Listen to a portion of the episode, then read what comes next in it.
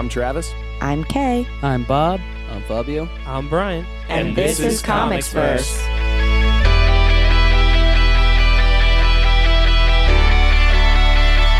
Welcome back to another episode of the Comics Verse podcast. I'm Travis Zapp, the editor in chief of Comics Verse, here to kick off a brand new uh, podcast series for us, which is focusing on underrated characters in comics. And we're going to be kicking off with Martian Manhunter. Joining me today, we've got quite a few of the uh, Comics Verse faces that I'm sure many of you uh, recurring listeners will recognize. So uh, let's go around the room, say hello, um, and what you do here at Comics Verse, and maybe uh, how you feel about Martian Manhunter after doing the reading for this podcast. All right, so let's start off with Kay. Hi, I'm Kay Honda. I'm production coordinator for Comics Verse, whatever that means. I uh, this was kind of like an introductory course for me for Martian Manhunter as well, and um, yeah, I've already I've always uh, been familiar with him, but um, after doing the reading, I find him perfect.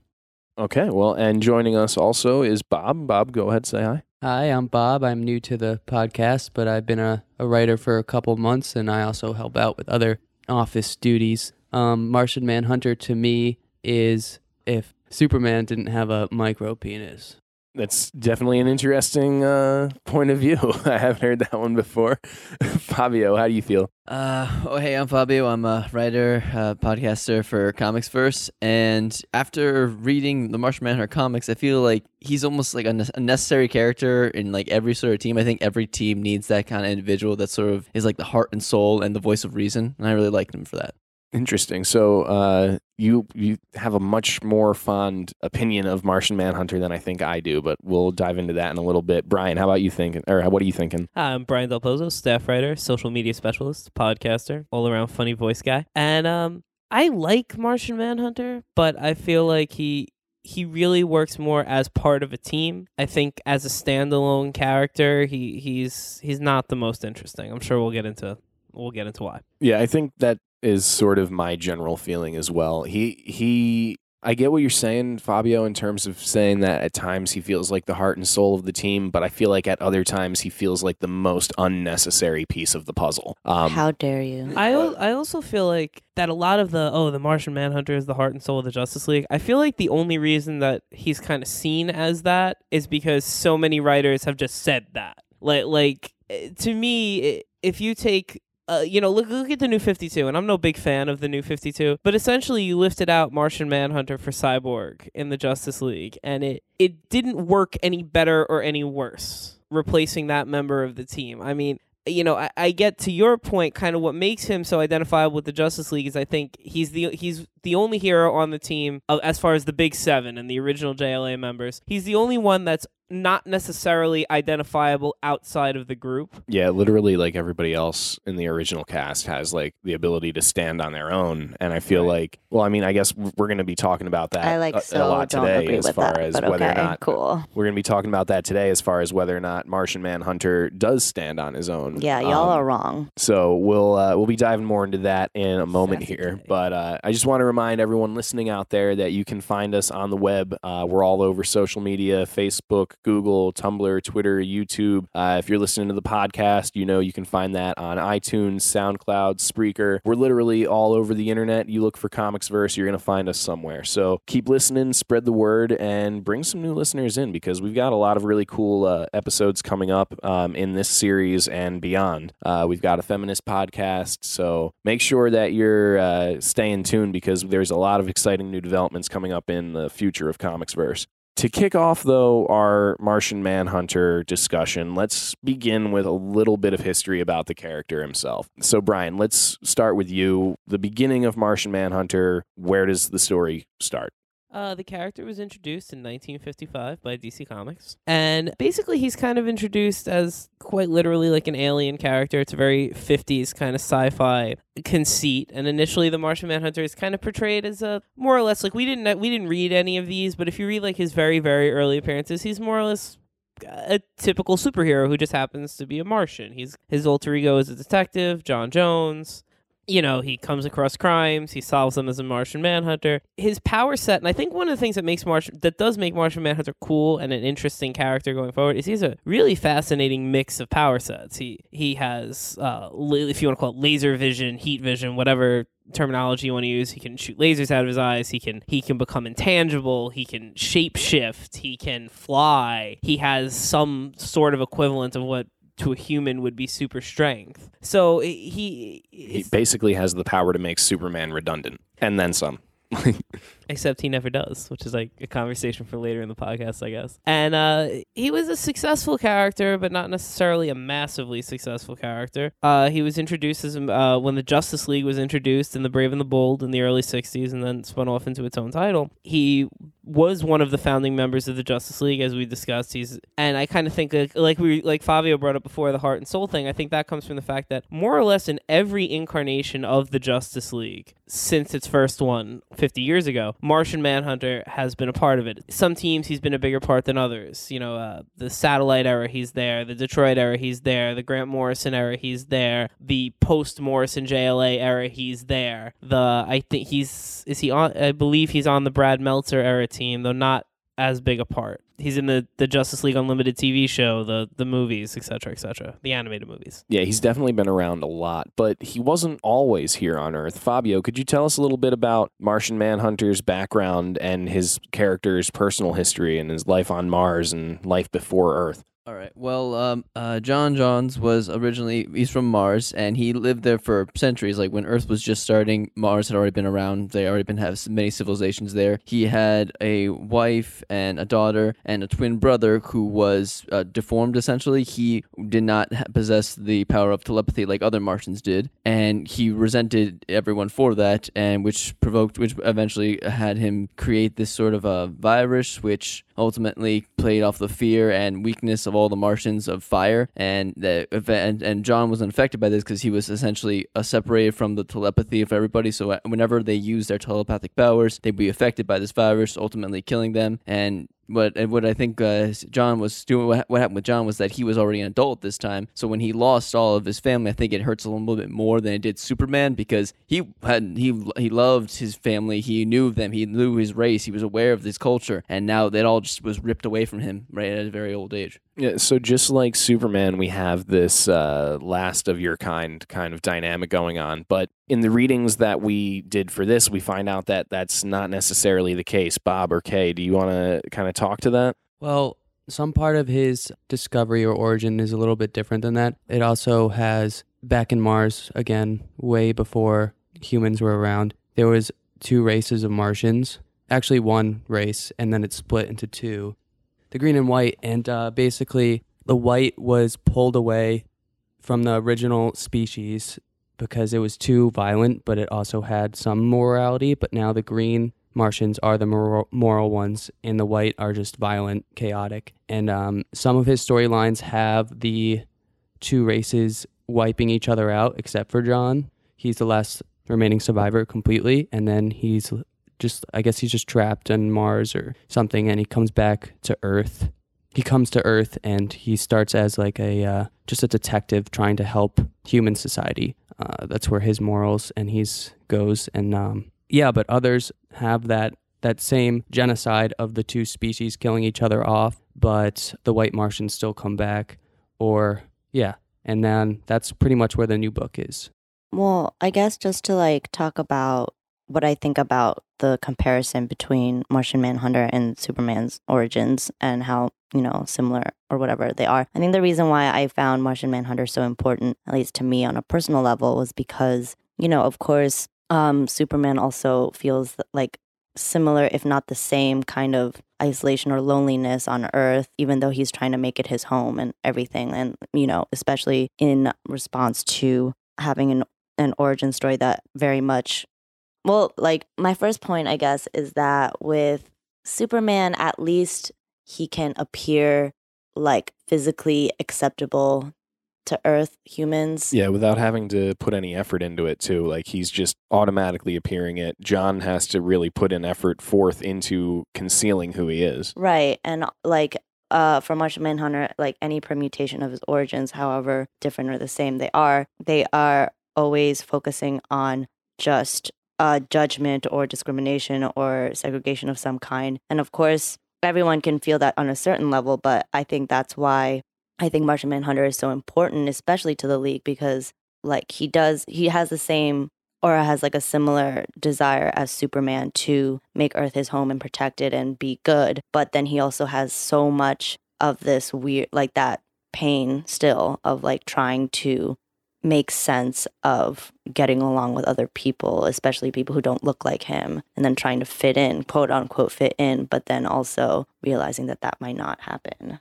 Yeah, I think that idea of alienation and segregation is so key to Martian Manhunter and who he is as a character. And and I mean, I think you bring up a very interesting point with the whole idea, Bob, about um, there being the white and the green Martians back on Mars because we see this, you know, sort of segregation, this alienation from uh, or towards John Jones when he's on Earth. Everyone sees him in his normal form, and oh my God, he's a monster. We're going to immediately run away. And there's still that sort of segregation occurring back on Mars, which I find particularly interesting. You know, there's these white Martians who just are super violent, who just are going to attack, who just are going to destroy some shit. And I guess what I'm saying is like, where's this sort of balance here? What's this message in having this racial tension back on Mars now being played out in this uh, playing field on Earth? With the hero and center of this story being somebody who has been a victim of such alienation through basically his well his entire life on Earth anyway. Well, I think it's definitely a I would say like Superman and Martian Manhunter have a similar morality and viewpoint, but not completely. They're always like challenging each other's ideas, but the two different ways they have experienced their family is lost is John has seen it with his own eyes as an adult and Superman still had that family just not he's pretty much he's adopted. So he could be an alien, but he can still he could have still passed off as a human if he really wanted to. And John never had to go to Earth, even though he isolated himself from Mars in Mars for like thousands of years. He decided that he needed to do something for another civilization. But I'm sorry, what'd you say? the second half? The uh, the parallels between the racism on Mars and the alienation that he was feeling on Earth. I just found a very interesting parallel there, um, particularly in the uh, Brave New World story, where that whole theme of sort of this racial tension seemed to be such a pervading theme throughout the uh, the series there that I was wondering what exactly was the message supposed to be because you know we're seeing the victim of this alienation and how that's affecting him but then we're also seeing a different side of this coin where that segregation is almost serving him in a way because it's a warning system. I know that all of these aliens are like this and that this is going to happen because of this so I need to go attack them and you know stop their plan like i don't I, there was just a, a, strange balance there or something i don't um, know. I mean i think that the message as you know as simplified as maybe it's too simplified but as simplified as it is that this idea of racial tension or seg- segregation or isolation or alienation of a group is always going to exist. It's like uh, like i hate to be that person but it parallels to you know how like doom patrol or x-men are. Like they're just like the freaks or like whatever or like they're the other. And it's just really interesting to me because while i was reading the 97 comic series it was interesting that like there were so many others and it's it's bizarre because i think what you're talking about just goes to show how there in a weird way there's just always going to be groups there's always going to be cliques there's always going to be a way that we separate from each other or you know whatever. But the important thing about it is to find a compromise with each other or being able to work together when it's necessary because yeah i, I agree with you that it is funny because in a weird way the his Martian Manhunter's understanding of the racial tension on Mars does help him, but at the same time, like you know, it, it's interesting. It's it's kind of it's like understanding and acknowledging the difference versus like hating another group, which he struggles with in the story, I think. You bring forth a really, really good point, though, about being able to work together for a common goal, because and even to understand the the feelings of this. Uh, I, I guess to you know racism. You know, there's this idea that white Martians are a certain way, and I think that John Jones actually does a really good makes a really good attempt at trying to overcome that sort of uh, understanding and stereotyping of uh, the white Martians because he goes out of his way to not harm them. He, you know, with the exception of, uh, you know, there's one white Martian that he can't avoid killing. Um, he, you know, knocks them out, puts them into comas that aren't going to cause permanent damage, and then ultimately is able to work together with one of the white Martians to overcome the ultimate evil of the uh, story. So I think that's a very, very good point that maybe this sort of grouping, this uh, segregation might always exist, but I guess it, doesn't need to. And the fact that it's there only kind of promotes this sort of uh, cycle of violence. Well, I think it's also just about intent versus an idea, too, because it's really easy to be like, oh, this is just like my belief system. It's like any belief system that exists right now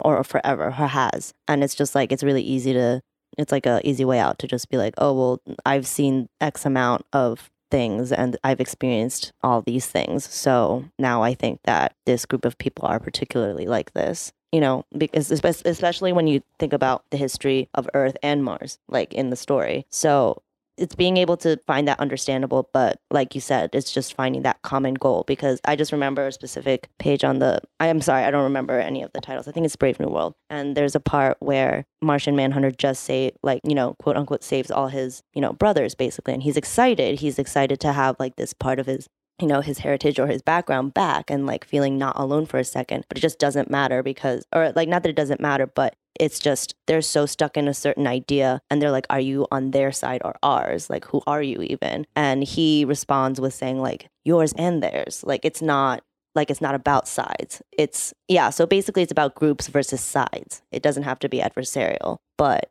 with groups it's always going to be like that. And I think that's why I'm, to me, Martian Manhunter and any story that he's in is so important to me because he he still goes through very I, I hate to say the word human because he's not human, but like very like important emotion relatable emotions of like feeling a lot of anger and humiliation and shame and like it's just I don't know. Like I think he's really important.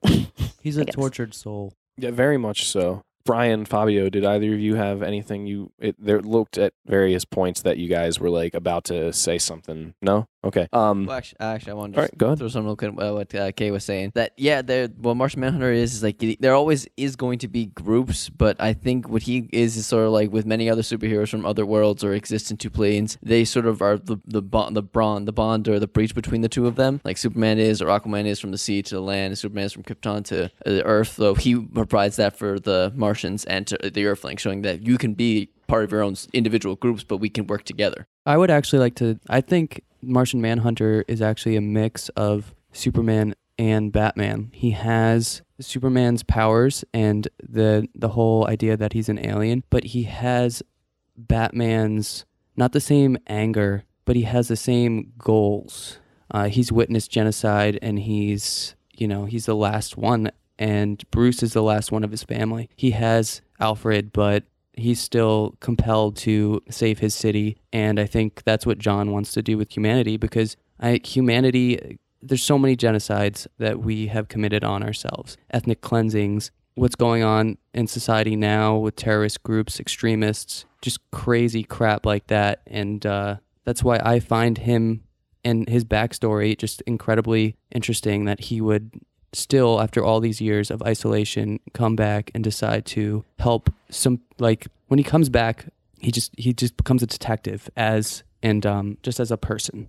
Or you know shapeshifts into a regular person instead of his green shapeshift which is not his real form anyway. So i just find that just completely admirable and uh, yeah it took him a long time to get to that mental standpoint. Like he's just again ecstatic but yeah i think it's completely that's why i love him as a character actually just to pick up on something Bob said, and this was something I wanted to bring up. It's it's not it's kind of veering off a little bit of the track way this conversation started. But one of the more fascinating things with me about Martian Manhunter, and this this got a, this this has gotten more play as years have gone on and has his portrayal has changed a little bit is I love the idea that he kind of has so many multiple facets of his identity. Like you have his actual Martian form, you have his you know his various identities that he overtakes on earth and what those various human identities look like. And then you have his most recognizable form as the martian manhunter where he is a martian superhero but that's not actually what he looks like at all. And and I, I kind of find that like fascinating. And I mean I, I, I assume that from like a from an outside meta standpoint the idea was to just make him look like more of a traditional superhero in, in the 50s but from an internal standpoint and reading of the character I think it's really interesting that he's different and realizes he's different, but even his different alien superhero visage is something that he alters to make more acceptable to Right. humanity. Well, it's interesting that you say that because it reminds me, like, I'm sure um, listeners and contributors alike will remember that uh, in previous podcasts, we've talked about Susan Batson's Truth and how we talk about um, tragic flaw, public persona in need. And it's really interesting that you brought that up, Brian, because I do think that you're right that Martian Manhunter has a need to be accepted for however whatever his true like quote unquote true visage is just like physically and then the public persona is like i have to look at least rem- a little bit publicly you know acceptable. And it's like this weird line he writes too because he could totally just look like a human being if he wanted to and still have all his powers. Like he's done that to before. Even if it's like a joke he like people will be like i can't let you in because you're not wearing pants or whatever. And he's like okay i'll wear a suit and like looks like a, a weird you know generic human or whatever. And it's funny that like i agree that not only is there so many facets to his his character, but there's also this weird compromise he makes with himself where he's still green, he still has red eyes, he still wears certain colors from his Martian background, but he makes his head He- look a little bit more human. Right, like he's still alien, but he's not he's not alien to the point where he would be unrecognizable to a human being. But also, when he does come as a human form completely, there are portrayals of him in some series. I think it's called American Secrets in the 80s, where he's a white person, but most often he's portrayed as an African American. And there is something to that fact that he chooses to be a minority within the human society, within American society. And that's also really fascinating to his logic, to his morality, and what he's trying to discover with himself and with uh, living organisms, I guess, in general. So, yeah, I think that's really a really compelling thought and to expand on. And then the new 52's actually taken that whole idea and really run across the board with it, where for what the first five, six issues, he was split into like seven, four, four different, all right, four different. I was going to give him more credit, uh, four different uh, aspects of himself. Or at least that we know of. Maybe there's others out there that we haven't been told about yet. So I think the the different representations that we get there are also uh, pretty revealing as to uh, who John Jones is. You know, we got that sort of subconscious desire for biscuits. We've got the wise old man who like is always thinking about what should be done. We've got the young girl who is just following her heart, and then you've got the policeman who's sort of like fighting for justice and like seeing all four of these different aspects. And while you're reading, like it, it does totally make sense. Like once you find out what's going on, you're like, okay, like yeah, I, I can see how this is like the subconscious desires and how this is like that you know thirst for justice or the doing the right thing. I just thought that that was uh, very very interesting. Uh, the way that all of that uh, was done. And one thing that I thought though about uh, his personality that I, I think I disagree with you a little bit with something you said earlier, Bob, about him being a combination of like Superman and Batman. I feel like he's a little bit more of a combination of like Superman and Aquaman. But if you take away Aquaman's sort of arrogance and Superman's like Boy Scout tendencies, like there's a, a confrontation at some point i think it was during brave new world between superman and john jones where superman's kind of like look i have no family too. I'm the only one left on my planet and his whole attitude is just sort of like deal with it. Like this is a thing. Like get over it. Like it sucks. I know. I've been there. And john jones yeah i think somebody said it before was like basically like you have a family here. You have a life here. I had a whole life that i actually lost you didn't go through any of that. And I don't think he says it exactly like that, but like that's sort of the the same general idea. So I think that there's like definitely that, you know, last surviving son of Krypton kind of thing to him. But I think where we get that aspect of Superman, I think the whole idea of being the other comes from that Aquaman side of his character, where Aquaman is, you know, no pun intended, but he's a fish out of water wherever he goes. He's on land, he has to be carried around to fly and get places. And so you have like that bond between those two characters of like, yeah, we both don't really know what's going on with these people on Earth, on land so they can bond over that while he can bond with Superman over like the being the last people left from their planet kind of thing. I don't really see that sort of dark and brooding thirst for justice uh, side that you get from Bruce Wayne. And like while I see the the whole standpoint of like he is the last Wayne, Bruce Wayne has every opportunity to go out, meet some chick, fall in love, have a kid, and stop himself from being the last Wayne. And yeah, through but then that adopting kid becomes really annoying and becomes Robin, and, and then God, gets superpowers and yeah.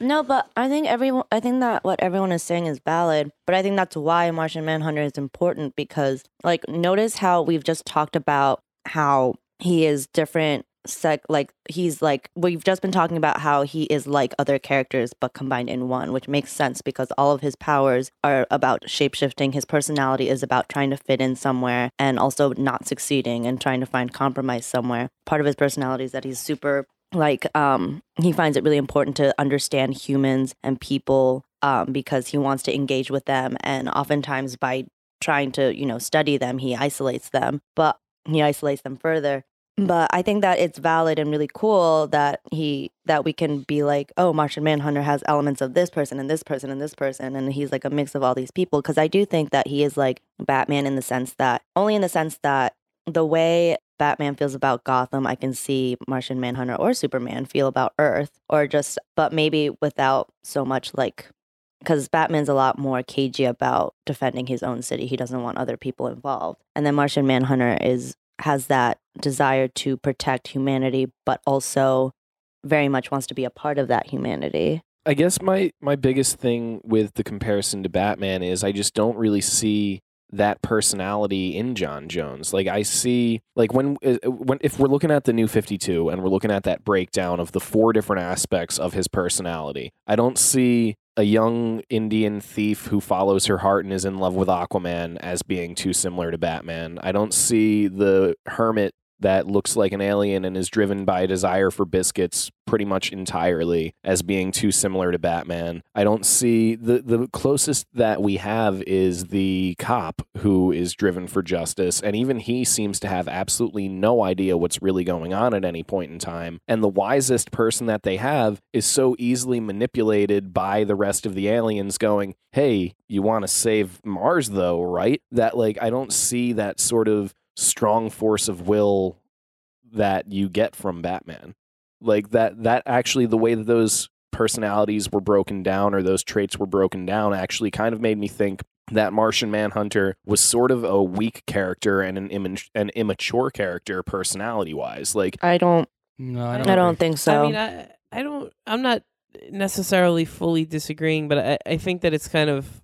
If we're talking about the overall character, I think it's kind of unfair to pick like at that one storyline because I actually would argue that he's more similar to to Superman than he uh, to Batman rather than he is to Superman. But actually, for for a different reason that people haven't said, so I guess um, so I'll say it, and that is, you know, we we've touched on his Superman similar powers and his shape shifting. But we haven't really at all, I think briefly Fabio did, and then nobody else, we haven't touched on the fact that Martian Manhunter is an incredibly cerebral character. That for all of his strength and for all of the, you know, physically destructive capabilities that he could have, uh, so much of what he does is built on his psychic powers, his abilities to read minds, his abilities to read people, his abilities to read situations which I think, uh, which to me anyway, is very similar to Bruce Wayne. But he's also really uncomfortable often using those powers. Which I think is probably the most interesting aspect of his character to be I honest. think that totally makes sense to his character, though. Yeah. Also, I, am And- not saying it yeah, doesn't. no, no, but yeah, of course. But I think also like with with the I guess just to like I, I mean we're trying to get away from the Batman thing, but like like I get that. I think I know what you're saying, Brian. It's just that to me, in a weird way, I don't know. I think that Batman's a lot more fatalistic or nihilistic than Martian Manhunter, and Martian Manhunter like I, I think what you see as him being immature is this weird, like naive aspect to him of him just being like, but this has to work because, like, or I have to be able to figure this out. Like, I have to be able to relate to these people. And that's something Batman does not have because Batman's already like, you know what? I'm on a, like one way ticket to hell already. I'm already there. Like, I, only I can do this. I'm And, you know, like, so. I'm so glad you brought up the word naive because like that is like the word I would have used to describe Martian Manhunter. And like throughout the three main titles that we read, like we saw a lot of naivete in uh, Justice League of America year one and a lot of paranoia also. And this was also a situation where his lack of willingness to use his powers actually ended up being extremely unhelpful because if he had just used his powers to figure out who these people were and whether or not he could trust them, then he doesn't need to sneak around and make like 12 different versions of himself to spy on everybody, have all these files that everybody can see that causes almost the near destruction of every superhero on earth. Yeah, well, because he's afraid to engage. Well, he doesn't even need to engage though. he's if just cerebral and he wants to engage, but he wants to know, he wants to be sure that he's doing everything right. While, while Aquaman's just like, I don't care. Like, Okay, if we're worried about doing everything right, then then what about in Brave New World, where he completely using again his naivete overlooks every procedure and every character's advice about what he should be doing and how he's going about things the wrong way because all that he wants to think and do and see is that he's got more Martians other than him. well, because he will always, like, any narrative that you we see him in, he's trying to fit in.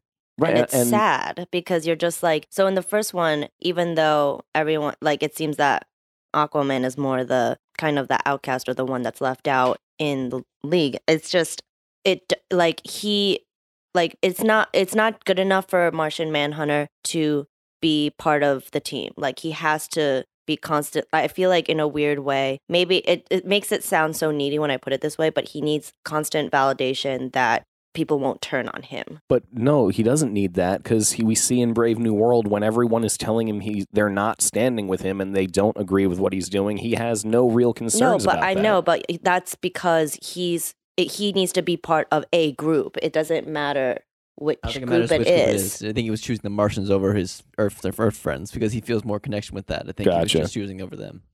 I also think it's circumstantial though, because if if he was still under the impression that he was the last person on Mars, he would be like, my Earth friends obviously come first. But because he was like became almost obsessed with this idea that he wasn't the only one, then he's like, of course I don't want to be the only one anymore. So yeah, I am gonna pick this group over you because they're my family. Like this is all I have. You know, so like, yeah, I agree with. you Well, then I still feel like we're ending with a character who follows his heart and emotions more than his head, which I think still comes back to my feelings that this is a character who is a little bit more immature than some of the other like like the Superman and the Batman of the Justice League. I feel like John Jones and a lot of it comes from being an off-worlder. He doesn't know how things are. He's learning about how Earth works, but he's also like a warrior and shit. So a lot of the stuff about like working with a team is like the kind of thing that you don't need to be from Earth to know.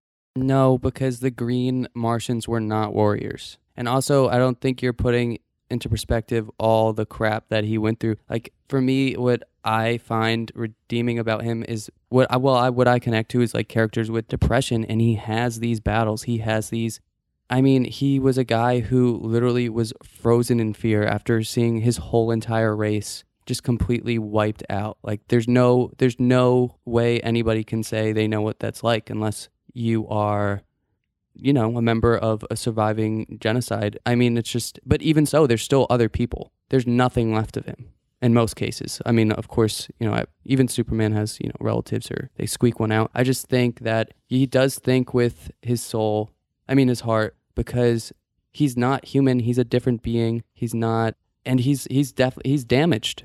It's just Also, before you go into whatever you're going into, Brian, it's like related because he said this before about how it's really interesting that all of his powers are really cerebral because And like you were saying, I think someone was saying, yeah, I think it was you, Travis, that was saying that he's seemingly, or maybe it was Bob, doesn't matter. Somebody was saying that it's funny because even though that those are his strongest powers, he's most uncomfortable with that because it's like not just it's not just a cerebral thing. It's it for him, it's very empathetic. And I think also in response to what you were saying about how he comes from at least a civilization that had warriors or or like you know had any Well, he was designed to be the ultimate weapon. Right. Okay. So. exactly. So there's that. But to me, I think what makes me so crazy about it is because, So was the Iron Giant. like, oh my god. I'm Well, I'm, you. I'm, we're just Okay, um, we're just saying that you know he does come from a warrior class of people. He was designed to be the ultimate weapon, so he's definitely coming from a warrior class of people. Right, but you can't just expect him to be stoic like everyone else, especially in the face of the fact that he's a minority. I'm not expecting. That's gonna that's gonna be like that's gonna make you have a very visceral, passionate, and maybe unreasonable reaction. Like, look at what's happening in the world right I'm not now. Like, of course expecting is. stoicism, and I'm not expecting him to be completely right about everything all the time. But what I'm saying is that he is extremely naive about things that he shouldn't be extremely naive about that don't depend on having earthly knowledge. Or, Well, it's not about should or not because, like, again, what Bob was saying, like, he's a damaged person. Like, he has he's been through a lot. Like, not I'm not saying that it makes it, any of it excusable in any way, but it's like explanatory because, yeah, like if you're gonna pick a tragic flaw, naivete isn't great, but like you know, just it's it's kind of it's person by person and when you look at martian manhunter you can only at least for me when i read him it's very much like he's one of the very few characters where i'm like i get that like I know that you're messing up, but I get it. I also just, you know, I think it's interesting to to call naivete, and, and obviously, you know, with comic book characters that are written by so many, so many different writers, uh, that and you know, one that's been around for sixty years, it, it's kind of tough. to You know, sometimes it's tough to get like an overarching feeling. right? Some Yeah, so many have. different interpretations. But if you're talking about naivete, you know, I, I think it's interesting, you know, to look at it from a from uh from an inside the text standpoint. We're quite liter- we're literally talking about an alien. We're looking at something that seems naive because of the way we as humans perceive things. He may see that the way that humans are going about it as naive. To him, it may you know you're looking at something. It's very simple. Like I, I'm not naive. I'm not. I'm not stupid. I just see things. I just see things in a different way than you do.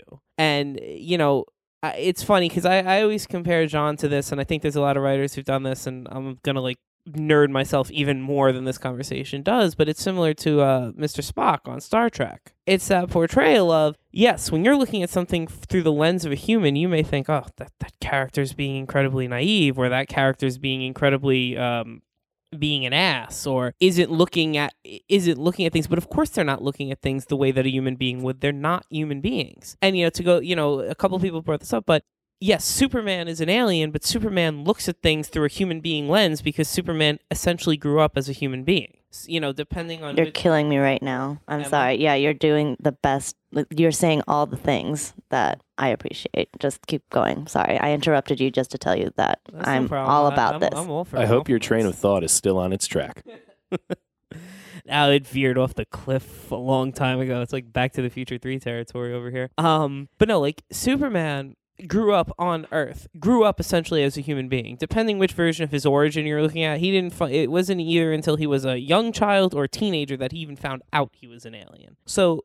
uh, Superman, for all of the idea that uh, he is an alien, the last of his kind, he looks at things through a human point of view. John doesn't, and it, it's interesting. Like I, I don't mean to rifle back to that but that that to me is a key similarity between him and batman. Obviously bruce wayne's a human being but bruce wayne looks at things through his very clear vision of what he thinks things are and how he thinks the world works like it's funny like all i kept thinking before was we were talking about how he's not like batman but oh he's a character who's really paranoid and keeps files on everybody else and uh, comes oh, up you mean with the Tower of Babel yeah, storyline? exactly. Comes up with a crazy scheme to get everybody, and uh, you know won't listen to any of his allies, and will only do things his way. We used all those to describe Martian Manhunter. All those could also describe Batman. That's a good point. Yeah, I think uh, in terms of their their motivations, I think are the the biggest similarity I find between Batman and Martian Manhunter. In in that Martian Manhunter lost his wife and uh, child. Batman lost his parents, and they're both still reeling from that. They those are things that they'll never be able to avenge, but they have taken that desire for vengeance and turned it into something that is still a positive in other ways. Yeah. I also this is kind of going in a in a totally different direction than what we've been talking about. But there was there was something that you know Kay brought up the shape shifting earlier, and there was something from from every from a lot of stuff that I've read about Martian Manhunter, and from the text that we read specifically. And I was discussing this with our colleague Sean Bartley, who's not on this podcast earlier.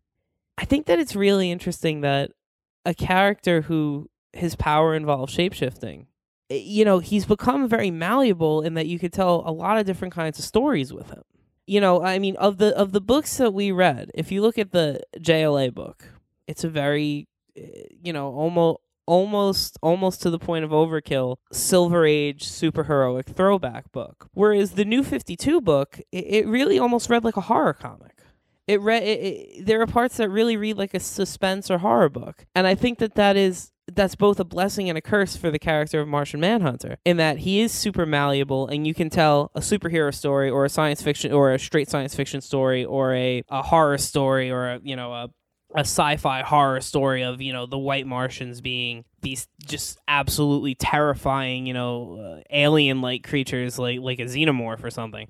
But I, I feel like that kind of because the character becomes so malleable, he doesn't have one set known identity and it, it's hard to get a it's hard to like gear what his archetype actually is. And i think in a way that ties back to what we've been talking about because yeah there are stories where he's written where he he's similar to aquaman. There are stories where he's written where he's similar to batman. There are stories that are written where he's similar to superman. But what it all comes down to is kind of like everything we've said and i'm not necessarily knocking the character. I don't hate the character or anything but so much of our conversation has revolved around what characters is he similar to that I think it goes to show that there's really not an established archetypical Martian Manhunter identity. He kind of becomes malleable, which is, I think, why he ends up working so well in teams and why so many people have put him in the Justice League. Because depending how you write the Justice League, you can write him as the heart and soul character, you can write him as the outsider character, the paranoid outsider character, you can write him as the alien among humans, you can write him as the most human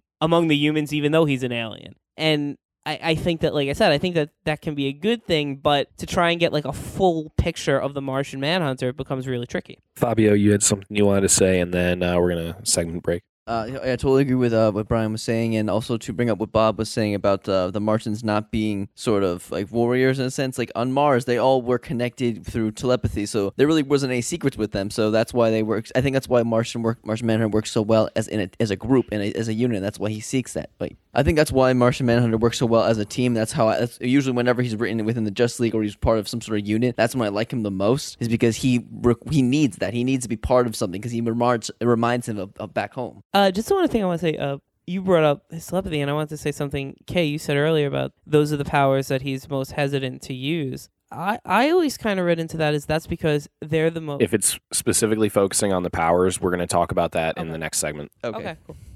Uh, we're going to start off uh, here. We're recording, by the way. We're going to start off talking about his powers. You were about to uh, make a point about the uh, how he doesn't use his psychic powers because they're like the most alien. Well, yeah, I was just gonna say that I, I think in a way it's interesting. He can do all these phenomenal physical feats, but like from a standpoint as a as a layperson in the DC universe, and again, like taking any kind of metatextual analysis out of it and just looking at it as if it were a real universe, you see people fly like all the time. The, you know, the concept of the Flash is something that's real. It's something that yeah, he's it's the Flash. He can run around the world. He, you know, he's the fastest not only man, he's the fastest man alive, but he's the fastest anything that there is. So to you, the concept of a shape changing green dude isn't that far off. You know, uh, you know, you see Superman shoot lasers out of his eyes. You see Superman fly. You see Superman with what we would call super strength. You've seen Elastigirl and Plastic Man Right. to do the shape shifting. Right, like you see these things. You see, you know, Green Lantern is a you don't you know human beings might not know the the bur- the breadth of the Green Lantern Corps, but Green Lantern as a concept is something that they say, oh, magic ring makes stuff happen. So to them, those elements of Martian Manhunter aren't strange.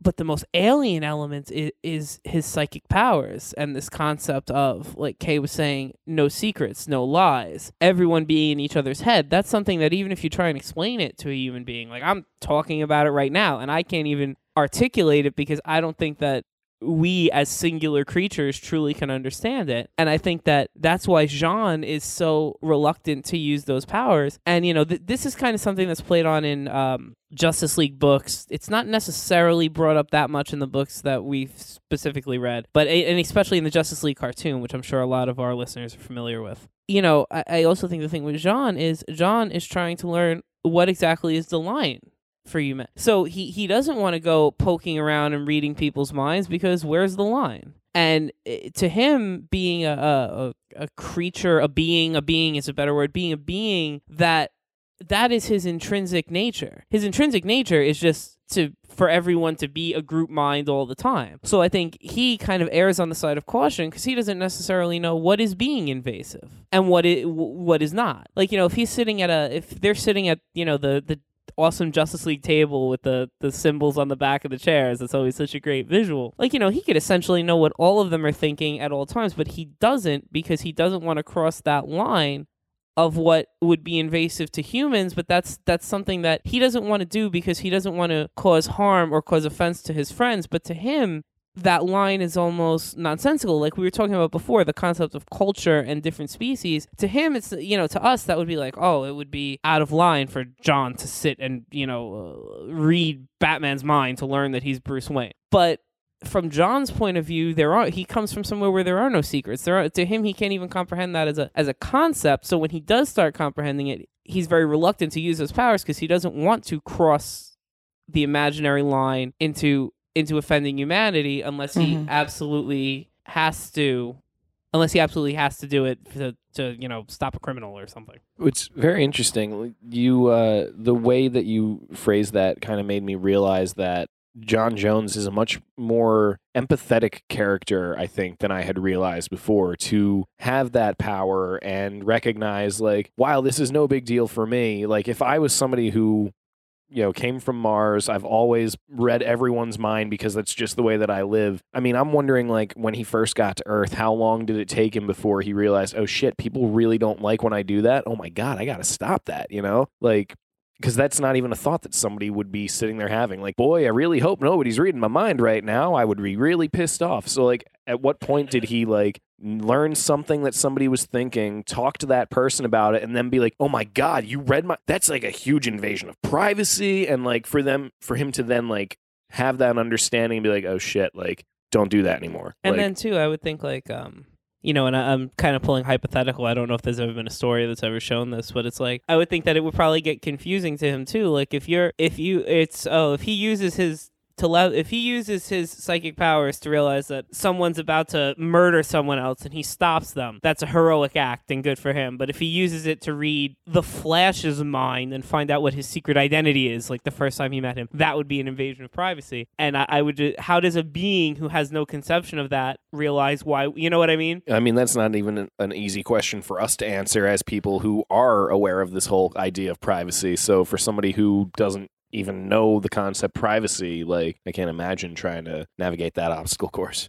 One thing that I think is very interesting about his powers, though, I said this earlier, is I mean, he seems to be so like match for match with Superman in ability. Like, okay, laser eyes, super strength, ability to fly, and let's take it a step further. Can phase in and out of objects, can read people's minds, can sort of do like a little bit of a hypnosis mind control thing at times when he wants to, can change sh- size, shape, become literally anything, and a lot of things that I've never heard of, seen, or imagined because they're ancient Martian beasts that he knows about. Like, so and, and I hate to keep comparing him to other characters, but I feel like this he he very much is a character whose presence almost makes Superman kind of unnecessary on the team. Like they made such a big deal in Justice League year 1 like, "Oh my god, we're going to ask Superman, is Superman going to join the team?" Like, "Oh my god, Superman, Superman."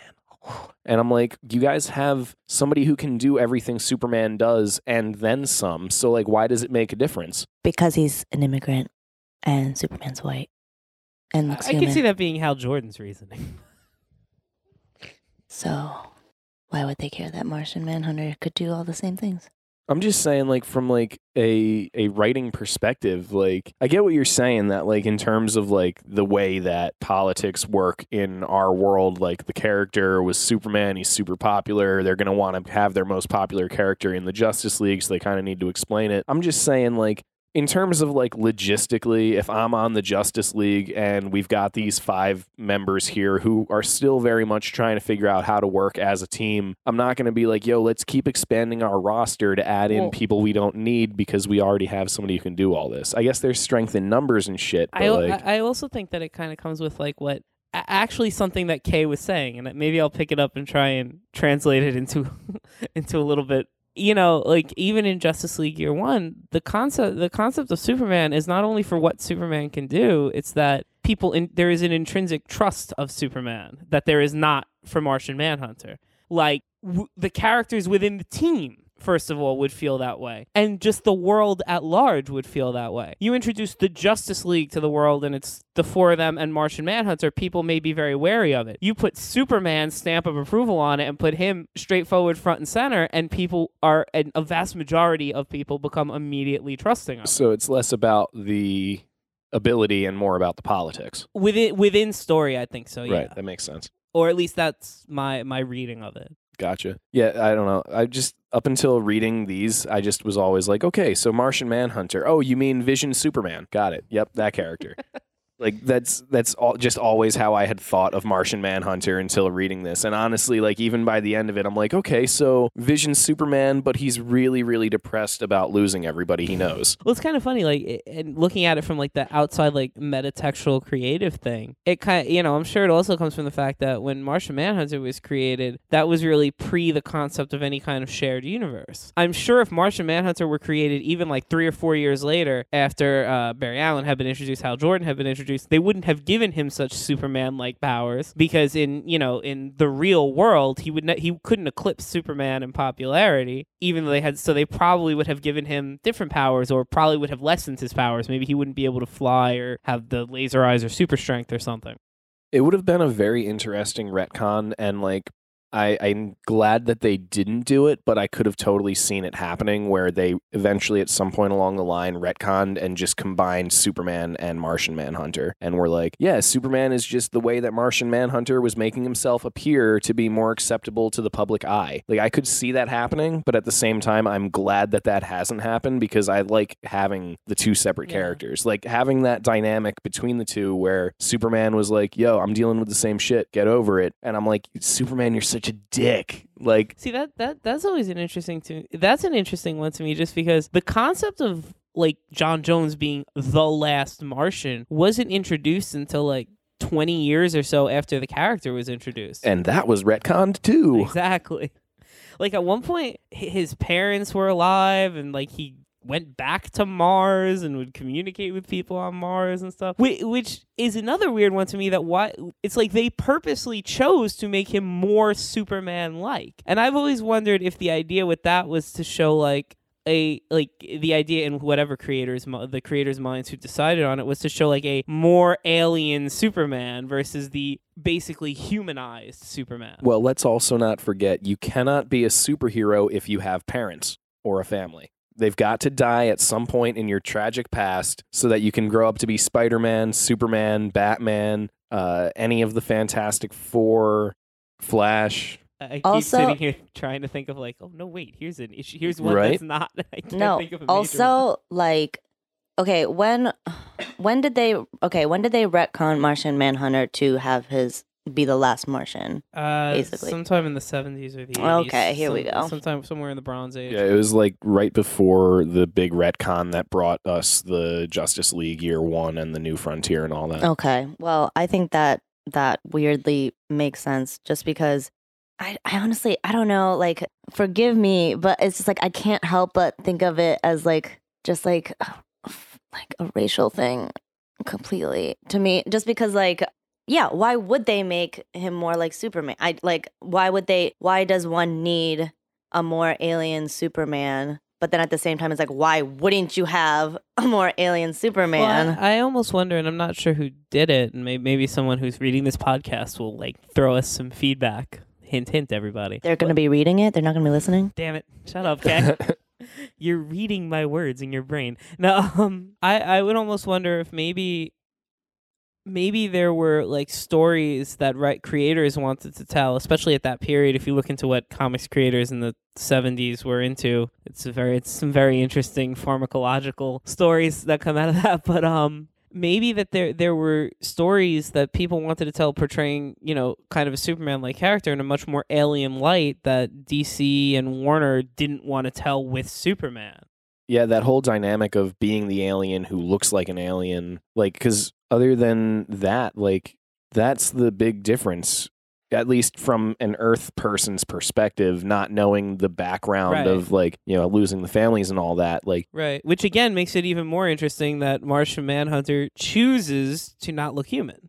He his, his you know his super heroic visage could very easily be you know a white male or or whatever or a woman or anything which I think would be an interesting take but that's another story. But like he he chooses to look alien which I, I've always wondered like in a in a in like a textual sense if like Superman if him and Superman have ever had a discussion about that. Like I'd lo- I'd love I'd love somebody to write that comic Well, I think I remember a part from the New Frontier uh, movie actually, where he was there in his original appearance and had like there was like a very small like throwaway line about like changing his appearance just enough to be acceptable to them, but also yeah not take away too much of his own concentration while having to deal with like fighting and shit. So like it was kind of like a, a there's compromise is the word I was looking for. But yeah, so it was something of a compromise there. But it also like kind of had me wondering like have we ever really seen what a real like John Jones looks like? Like cuz we see e- even in like the new 52 thing where they're like, "Oh, you're like the ultimate weapon and whatever," and he's like fighting off the whole Justice League at once. We find out like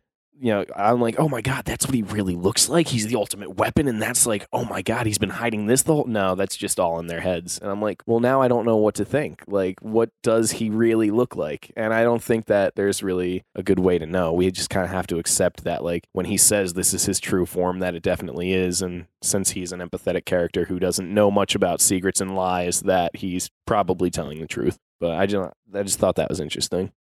One thing that bothered me when I was reading through the uh, the Martian Manhunter solo titles, though, was that like, does he have enemies that aren't white Martians?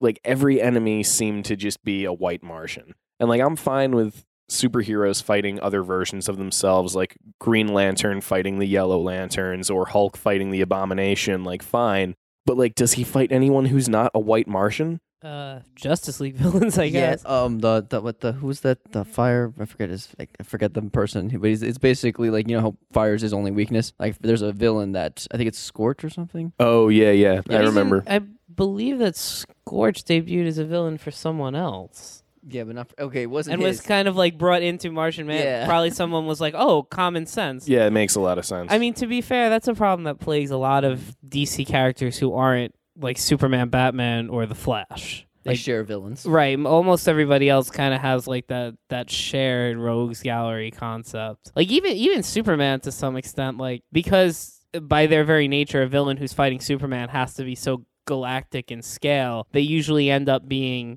you know, they, they're usually they cross portrayed- into Green right, Lantern's They're usually or- portrayed yeah. as DC universe wide or Justice League wide threats almost as much as they are Superman. Like really, Batman and the Flash are the only ones that have that really now have full time their own dedicated ro you know literally the Flash they're the rogues. And that's actually one thing that I would really like to see, though, for Martian Manhunter. And I think that's like why I didn't enjoy his solo titles as much as I do enjoy like reading like Spider Man or Batman or X Men. Is like, and I know that Martian Manhunter hasn't been like a super popular character, so he doesn't have like a huge amount of solo titles out there. Which There's about 40 books total. yeah, there's not a whole lot. And like to have only that many books and try to really have a whole lot of depth and you know to not only the character but also to that character's rogues gallery to uh, having any kind of like you know like how batman's got his bat family and now spider-man has spider-gwen and spider-woman and miles morales there's like a team going on there and i know Well, there is Miss Martian. yeah, yeah. I, I just would like to see a bigger extension of that, I think. I would like to see more villains that aren't just white Martians. I'd like to see like you know when when he was rescuing that whole team of Martians, like there was a very like giddy part of me sitting there going like, oh my god, there's gonna be like a whole Martian team just fighting. Like that's gonna be awesome to see all these people fighting alongside each other. And you know one thing led to another, and ultimately we didn't really get quite that. We did see a little team up at the end, but I don't know. I I just think that would be so so cool, and I I think that we need Martian Manhunter to be a much bigger character for that to be a thing, basically. Mm. I just want to bring up because Fabio, you brought it up within conversation. Can we just can we talk about the fact that fire is his weakness for a second? Absolutely. Because I've always thought that that's such a um like especially in its initial conception before, and you know I don't know where it stands at the moment if it's been retconned again after the revelation that it was just that it was more psychological than actually physical. But I, I've always thought that that is such a great like that that is one of those great classic like even pre Silver Age because Martian Manhunter does predate the Silver Age like one of those crazy like comic book weaknesses you know a la Green Lantern and wood or later Green See- Lantern in yellow. I'm glad you brought up the Green Lantern wood thing because, like, I think that is like the perfect example. Green Lantern and wood, or Superman and Kryptonite, where it's like, actually, no, wood is an, an even better example. You can stand up to literally anything. I could throw a nuclear bomb in your Yeah. face and you'd be fine, but God forbid I take a swing at you with like a baseball bat or throw like a wooden block in your direction. Like, Well, that's like the, there's a great in in Alan Scott Green Lantern's first appearance in um in 1940 or 41. There's like this great scene where he just is totally impervious to bullets, and then a guy hits him in the back of the head with like a wooden like a wooden eagle clock, and he's just knocked unconscious. it doesn't like- make any sense. Like, but I, at least with with um, But but to get back like Martian Manhunter, it, and it but it's always been an interesting one to me because I always when I was a kid, I always kind of took like I always wondered if the if the thought process behind it was like there's no oxygen on Mars, so there's no there's nothing to oxidize fire, hence why he would he he would that would be such a humongous threat to a Martian. Well, the fire thing, which probably retconned in the first place, was the original race where the fire were like made out of fire Martians. Huh. So then when they split them up, that's what they were. I'm not sure if they were both vulnerable to it, but that's what he was. So in that sense, it makes sense. It like works, but Oh, I, I do think it works. Yeah. I wasn't trying to be dismissive. No, yeah, no, it's I think cool. it. I think that's actually of all the superhero weaknesses, I think this is the one that plays off the best because, Because- it's it, it's an actual threat. Like if if there's shit on fire, like as a human, a building's burning down, I need to stop and think like, all right, somebody in there is on in danger. Like, do I value their life more than I value my own? I've got to actually like make a judgment call there in that moment where like Superman yes, he's got kryptonite, but like who the fuck has kryptonite? It's so rare that it's like an extremely valuable metal that no one has, so he never has to really worry about it. Like Green Lantern with wood, like yeah, it's a little bit harder to avoid, but still could be a- pretty easily avoided. Fire, like you know, he's got to deal with that And pretty it- much constantly. And it's kind of like like to get back to the comparison of him and Superman and being more alien and whatever. You know, Superman is an alien, crash lands on Earth. Or it, it's like the equivalent of if Superman had crash landed on a planet that had like a humongous kryptonite reserve. Like you know, on Earth, fire is every fire is human being. You know, human beings make fire. Literally every yeah. light bulb is fire. Right. They, they, there's combustion. There's a chance for combustion everywhere. Also, I don't know if this is like reading too much into it, but we're here already. Also, also, again, this probably wasn't the original intent of have, giving him the weakness of fire, but I like how that weakness has permeated, or like not permeated, but has thrived in his as his weakness because to me it's funny because you guys all or not all but like many of you feel that that's the most understandable weakness to have because we all can relate to that. It's like fire is scary. It's everywhere. We can get burned. Like you can have a high pain threshold. It won't it wouldn't matter. You could still get like third degree burns and pass out out of the pain and stuff. But to me the reason why i like that specifically i guess from like a writing or creative standpoint that he that fire was the one thing that he was vulnerable to when he's seemingly impervious to everything else just goes to show how emotionally vulnerable he is. Because that so represents everything that is wrong with how he does things when he whenever he makes a mistake or like whenever he chooses a or like when whenever he chooses his heart over his head like it's of course he does. Of course fire is what he's vulnerable about because it's something just naturally he can't control. One. Two it's also representative of, of like a really painful memory in his life. So just like on a level of like trauma that's awful. And three it's just so because it's like i know like this is getting like a little off but fire is so like just you know creation and it's you know the beginning of life and it's i don't know to me it's just so interesting that that's what they like something so primal something- was chosen to be his weakness like as a higher being and it's something so uncontrollable and primal for a character who operates so cerebrally everywhere else. That's actually really interesting. I've never thought of that before. I like what you said there too about like the the fact that it is such a primal thing because like harnessing fire is like literally one of the first things that humanity learned how to do. So one of the first things humans could do is the only thing this Martian can't handle. Like I think it helps further that otherization, which uh, is very Right. interesting. because like it's before i mean if we're going to go with you know what we understand in science right now you know intellectual cognition was not at least not as near not nearly as advanced as it is now back in the day when we were apes or whatever but and like you know it's like man created fire and all this shit like whatever you want to think about it but it's interesting to me that i feel like instinct and being reactive to things is such a emotional thing versus a cerebral thing. So even though his uh, Martian Manhunter's powers are so cerebral, his weakness is that he's instinct like instinctive emotionally like his heart is what reacts first which is so funny because you like we've seen other permutations of aliens who just like don't get it you know like spock who's just kind of like i don't understand why you're upset. Or like even elves in lord of the rings they're just like um it, i don't understand death. What is happening? Like why is everyone sad? But it's for him he very much understands all that but it's so not within the same realm of understanding for us as humans i would say. That's why i think fire is so like at first you're like really? Mm, kind of lame but then when you think about it in context with like everything about his origin it makes so much sense and whoever creatively thought of that even if it was an accident thanks True. And then like at a base level, like you guys were just bringing up like the the building block of humanity elements of fire. It's just it's one of those cool dichotomies. Like here's you know they they always use the phrase hyper advanced Martian civilization, like the this civilization that was not only technologically advanced but societally advanced, and they were all you know psionically in each other's heads and whatever. But their biggest weakness is something that humanity as Neanderthals stumbled upon. And yet it still makes so much sense because it's like every other danger he can either let phase through him or he can harden his density so that it can't pass through him and can't harm him, you know? With the exception of fire because it's not a material thing. It's it's an energy. So there's even like sort of a scientific understanding behind it. You can't phase through energy, which I think is really really cool. It's like I said, I think it's the only superhero like weakness that really works Yeah. well to be like the one thing. Like even watching like Unbreakable when you find out like Bruce Willis's one weakness is like he can't swim. You're like, "So fucking take a swimming lesson, dude." Like that's not a one weakness. That's you not having enough time on a Saturday to save your life. But this is like, all right, this makes a lot of sense to me. All right, weird side note. Can someone explain to me why Green Lantern can't use yellow things?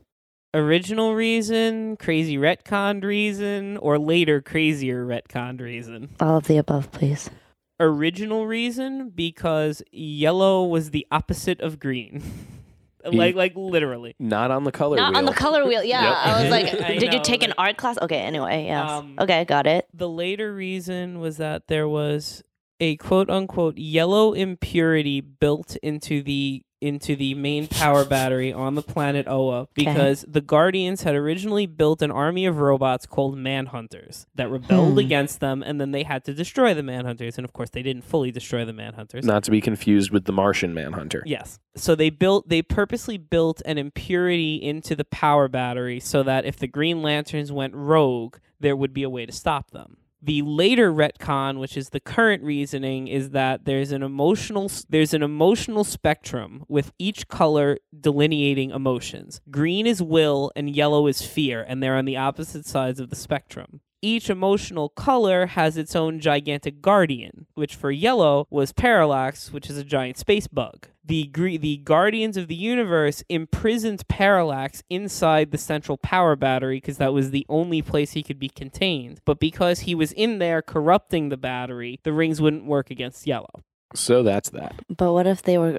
But statistically, men are more likely to be colorblind than women. So Yeah, but the rings are not having gender, so they don't really recognize those gender boundaries. no, I get that, but it also is just it's color. And also one thing with the the green the rings weren't we got to get back to Martian Well, Manhunter. all right, here. let's- yellow wasn't a weakness. It couldn't originally. It, yellow wasn't a weakness. It just couldn't affect yellow. Like it's not like, oh my god, I'm somewhere that's yellow. I'm being weakened. It was more like, and this literally used to happen in like nine out of ten Hal Jordan Green Lantern stories. It happened point- in JLA year one. Like, oh, we've got this giant yellow spaceship and we need the Green Lantern to move it. And Green Lantern's like, uh, until the Flash is like, I'm going to paint this shit gray just cuz. And Green Lantern's like, oh, thanks, dude. Good save. Why would it be yellow anyway? Like of all things, like why would uh, yellow make you impotent? That is not something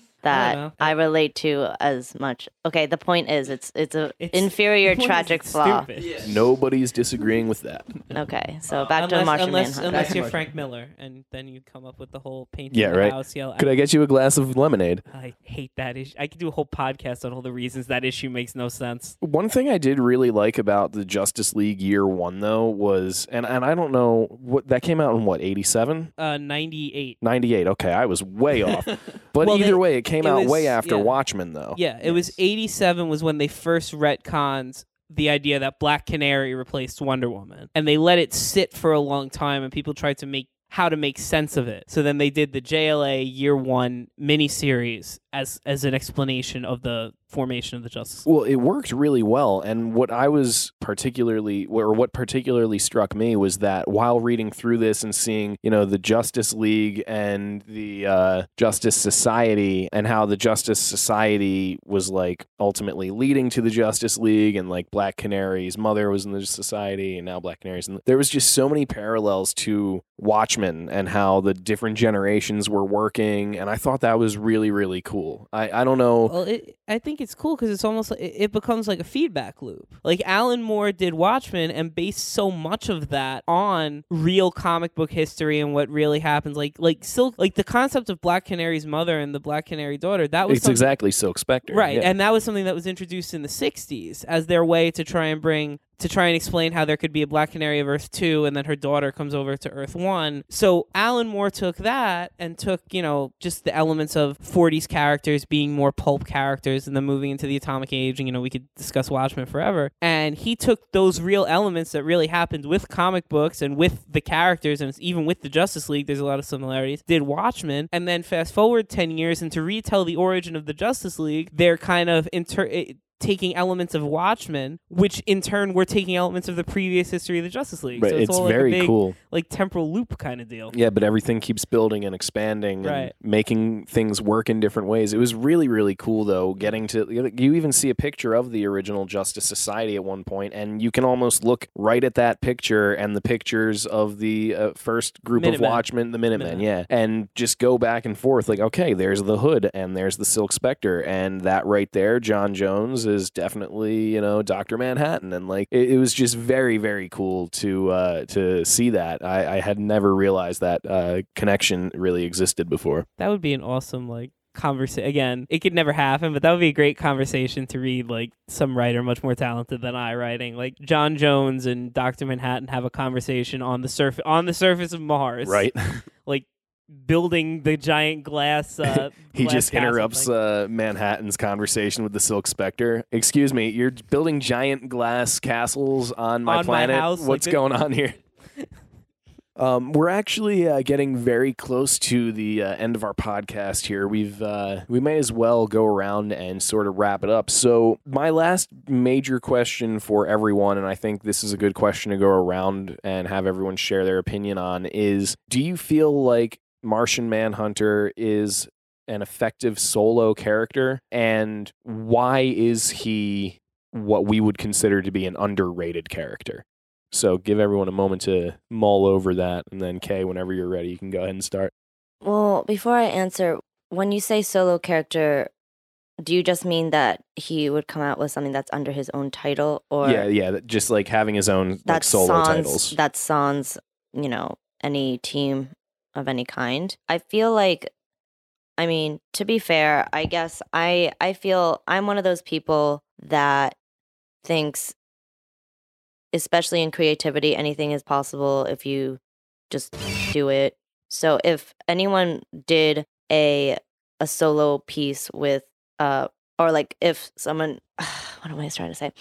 An effective solo piece for Martian Manhunter to me would have a lot to do with his it would it would be interesting cuz I would like to see that actually. I don't I don't know if that really answers your question cuz it doesn't really say whether it like if it could happen or if it's possible. I would like to think it's possible. So this is under the precedence that it, it's possible because I would really want to see something like that because I think we all brought up really good points during the podcast about how one of the greatest things about him and pro- maybe one of the weakest things about him as a character that sticks anyway is that he's a team player. And i think he can exist and be written really well on his own if someone took the time to do it. Whether someone will i don't know. But I believe that he has enough of a development as a character or has had enough permutations that he probably could. And he is underrated purely because, well, he's just purely underrated in general, but also underrated because it's really easy to see adaptive characters like that who are team players just kind of always be there, you know? So I think that he's painfully underrated, actually. Gotcha. Bob, what do you think? Yeah, I mean, he's one of my favorite characters anyway. So I just think all the complexities he has with his origin and what he, he tries to deal with, his morality, his his thinking, um, he's he'd be a great. I mean, they they have the solo comic now that's still relatively new. So hopefully they'll expand on that. And just because he's a DC superhero, um, he- he's been in the Justice League doesn't mean it has to be like all the same. It doesn't mean he has to. It could be him battling with his emotions and fighting whatever he wants. It doesn't have to be fighting major villains, although that would be some nice breakups. I just think, yeah, I think there's a lot to work with, and it doesn't have to be conventional material. I don't think it should be conventional material with him. I think the reason why he's not popular is because he's overshadowed by Superman and put like he's not in every Justice League for some reason, even though he is like kind of one of the founding members. But sometimes I just feel like cutting him out, which is I don't know, it's weird. They have a weird he has a weird relationship in the DC universe, and I think that's why he's not as popular as he should be. Basically, everyone sucks and they need to write better shit. Also, uh, I did write an article for Comics Verse, so it's called Life on Mars, and it does delve into um, the origins of the, the Martian race and humans' curiosity of li- of their life. So you guys could check that out on their website. Nice. Ro- Robert Franco, not Bob. Woohoo. Bob out. Fabio, what do you think? All right. Well, I personally think that yes, he can definitely work as a solo, but like Kai said, someone just needs to put the effort in, and like you said, come up with some new villains. Not don't make it all just white Martians that he's fighting all the time. And but for me personally, I well, I think a solo can work better. I like him better as a team, and I think he likes it better when he's part of a team because he just likes that collective unit. And I think he plays off well with other people depending on who writes for him. But I think yeah, we can like Bob said, we can definitely bring like really delve into like him battling his own emotional demons because of who he is, and it should definitely be unconventional because he's such an unconventional character, and they should different. There's a lot to work with. They just need to put that in there. They're just gonna put the effort. I um I kind of really Fabio kind of stole out of my thunder there. I mean, I think think first of all, I never want to say that a character can only work a certain way because I, I always believe that it's down to the creators. You know, I, I think that any character can have a great story told about them, be it solo or part of a team or whatever. That said, I think Martian Manhunter works best as part of a team, and I think it's interesting. Like uh, from a lot of our conversation, I didn't even come into this podcast with this thought in mind as to why, but so much of the character is built around being alien, obviously, being different. That within his own book, it's hard to show that because you have no one for him to play off of. Like he, maybe you have random characters or or a supporting cast, but it's tougher with a supporting cast because then it's an oh, do they know his identity? Who are they? Whatever. Whereas within the Justice League, he very he very well fits into that concept of the alien, the and you can play all the things that are alien about him and alien about his personality. I mean, as for why he's underrated, I think it's a, I think it's a shame, and I wish that you know, speaking of comic book things, I wish that there was a way to go back in time and maybe change his power set so that it wasn't so similar to Superman. Because I think, unfortunately, in a you know, in a outside the text sense, you know, Superman is the flagship of DC Comics. So a character who has a power set so similar to Superman, then with an origin that's similar, that's been retconned to being similar to Superman, they're kind of always going to get shuffled off to the side because you can't have somebody approaching or surpassing Superman within the narrative. That makes a lot of sense. Yeah, I um I think that as a solo character, at least based on what we've read today, I would say that Brave New World I don't think was the most effective use of him in terms of a solo series. He does work very well in a team dynamic. I'm hesitant to say that he's ineffective as a solo character, but I would say that I don't think I've seen him used very effectively. I like what I saw from the new 52, and I think that actually if they're going to continue in that sort of direction, then we can actually reconcile some of the uh, issues that we have with him in his own solo title. If they can somehow keep his personalities into four separate pieces like that, and then each of them can be sort of one part of this team, and that team is John Jones. I think that would be a really interesting dynamic going forward to continue to explore. And I mean, we've already seen individual pieces of his personalities take on their own Martian forms. So to have four individual Martian forms that can all unite and become one John Jones, I think is a very, very cool dynamic going forward. That's yeah, very, very similar to Captain Planet. Yeah. I think that one thing they could do um, also to keep that sort of other alienization going on is to have a character much like uh, Ricky for the Hulk. You know, you've got a character who is human, who's grounded in human society, who um, Rick Barnes, right? Yeah. I, I was gonna say, is there a new Fifty Two version of Snapper Carr? I don't know if there is, but that I, would- I, could be a yeah, I don't think we've uh, seen one so far. I think the closest that we have is that little girl that the uh, the subconscious personality was with. They had that sort of Frankenstein, like that scene Frankenstein and the little girl in the classic movie, like that sort of dynamic going on. But like, I feel like she's too young for there to really be that sort of dynamic working effectively as far as the alienization and showing how unfamiliar he is with this world. But I think that there is a lot of potential there if they bring in a character who can be that straight, like human character, and if they can maintain this dynamic, because I think like even seeing an argument between like the heart and the head that's like something that could be really really cool if they do that going forward and you still have the subconscious who just wants the biscuits and looks like an alien. Like i think that there's a lot that they can do with that and i hope that they continue that going forward. Like i thought that was a very interesting dynamic and now that they've introduced it i want to see them play with that. I don't want them to be like this is a thing we did and now john jones is all back together so I just want to see that continue. As far as whether or not this character is underrated or why he's underrated, I think that he gets overshadowed, like you said, by Superman. He has a very similar skill set, but I think that there's a lot more going on under the surface of this character than there is going on under the surface of Superman. And that's why I would say at least for me personally, I think Martian Manhunter is the far more interesting character to read. I would say that it almost feels like Martian Manhunter is kind of like a better written Superman in ways. So yeah, that's sort of my thing. Anybody else have any final thoughts? I just want to put out there that he's also when he's not in the Avengers, they usually put him in the Outsiders. I think that's He's important- never been in the Avengers. I mean, uh, shit, Justice uh, League.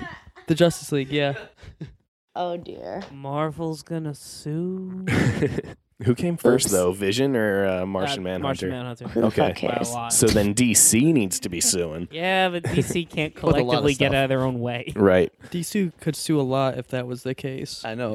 they came up with everything first, pretty much. Yeah, it's true. So again, we want to remind you to check out Comicsverse uh, across all the different social medias: Facebook, Google, Tumblr, Twitter, YouTube. Uh, listen to the podcast. If you've listened to it on SoundCloud, go listen to it again on iTunes. Maybe a third time on Spreaker. And And if you do listen to it on iTunes, rate and review, please. Yes, please do. Leave comments. Let us know what we're doing good. Let us know what we're doing bad. Argue with us. Tell us we're wrong. We're going to tell you that you're wrong. What we're doing well. Yeah, what we're doing well. We want to hear it all. So make sure that you leave us some feedback and we will definitely respond. We've got people monitoring that stuff around the clock. But as always, uh, this is Comics Verse. And uh, let's just go around and sign off real quick, guys. Let's leave it uh, on a high note here. Uh, so I'm Travis. I'm Kay. I'm Bob. I'm Fabio. I'm Brian. And, this, is Comics Verse. Get that green dick dough. What she said. Watch out for yellow.